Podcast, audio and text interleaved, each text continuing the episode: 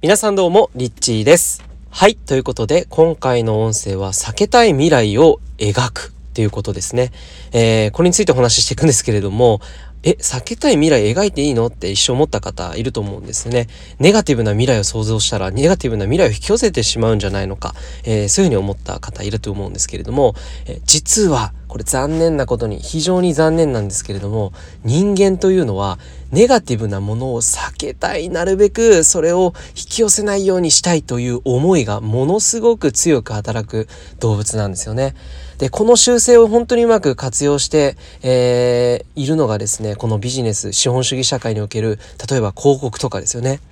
で、10年後のあなたの髪型、ハゲたらどうですか？って言われたらすごく嫌ですよね。えー、10年後、あなたがハゲないように、えー、今のうちから準備しておきましょうっていうふうに、えー、商品を販売しているのと、10年後もふさふさの髪型でいましょうっていうのでは、全く同じ商品なのに反応は違うと思うんです。え人っていうのはネガティブな、えイメージ、ネガティブな未来を、えー、言われるとですね、なるべくそれを避けたいという感情が、えー、強く、即座に働くわけなんですね。なので、こういったネガティブな未来を見せるという手法を広告に用いた、えー、ビジネスモデルっていうのは、あまあ、ビジネスの中における広告っていうのは結構多く見られます。うん。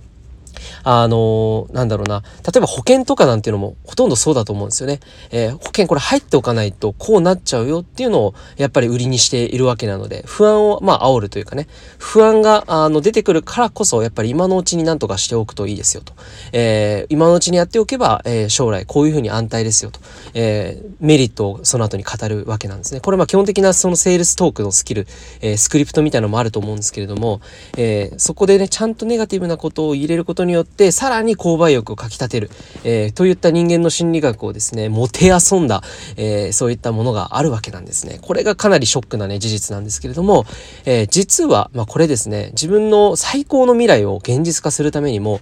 あえてこの心理的な、えー、ものをですね、用いることによって、えー、未来をね、手にする、いい未来を手にするということもできるんじゃないのかなというお話です。え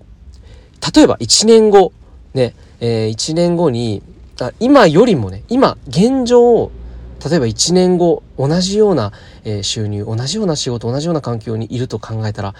あんまり喜べないですよね。もちろん嬉しい、最高っていう人もいると思うんですけど、うん、やっぱり何かもっと変えたい、うん、もっと変えていきたい、えー、もっと収入を上げていきたいとか、もっとこういうことにチャレンジして、そこで成功を収めていたいなとか、もっと穏やかに暮らしていたいなとか、いろいろとこう、人っていうのは欲求があるので思うわけなんですね。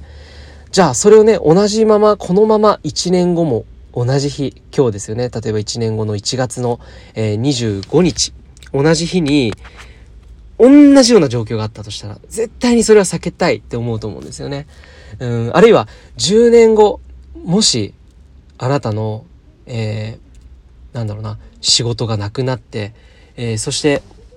そこから、えー、ね、家族との関係性も悪化して、えー、しまったらどうでしょうか？そんな風にね、言われたら、いやいや、そんなことはね、絶対にないとは思うけど、確かにそうなったら嫌だなと、えー、いうふうに多くの人がやっぱり思うわけなんですよね。やっぱりどうしても、どう考えても、未来、えー、こうなってはいこうなったら嫌だなっていう思いっていうのは、とっさに出てくるんですよね。で、それをですね、あの、考えると、じゃあ、逆にですね、ここの、この後に最悪な未来、えー、を想定した上で、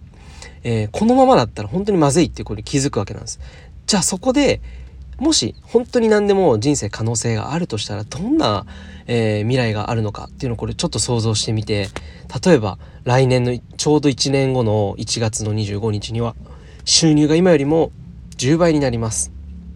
えそして、えー、仕事も自分の大好きなことを仕事にしていて毎日豊かに素敵な人たちに囲まれて、大好きな仲間たちと常に向上心を持ってえー、楽しく笑顔で暮らしている。そういう未来がねもし仮に、えー、出てきたとしたらこの2つの道がそれぞれね最悪な未来と現状維持のね未来と、えー、そしてもう一つのポジティブな未来、えー、さっき言ったようなポジティブな未来これが目の前に2つあったとしたら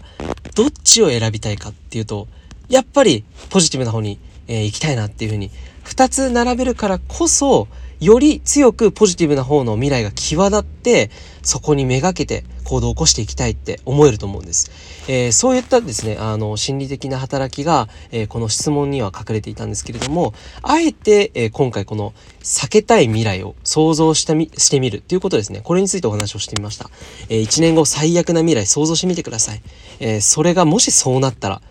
どうでしょう？どう感じるでしょうか？えー、そうならないためにも、えー、今から何かこう準備をしていく、えー、とすごくいいのではないかなと思います。ということで今回は避けたい未来を描いてみるというお話をしてみました。えいかがだったでしょうかということでいつもありがとうございます。リッチーでした。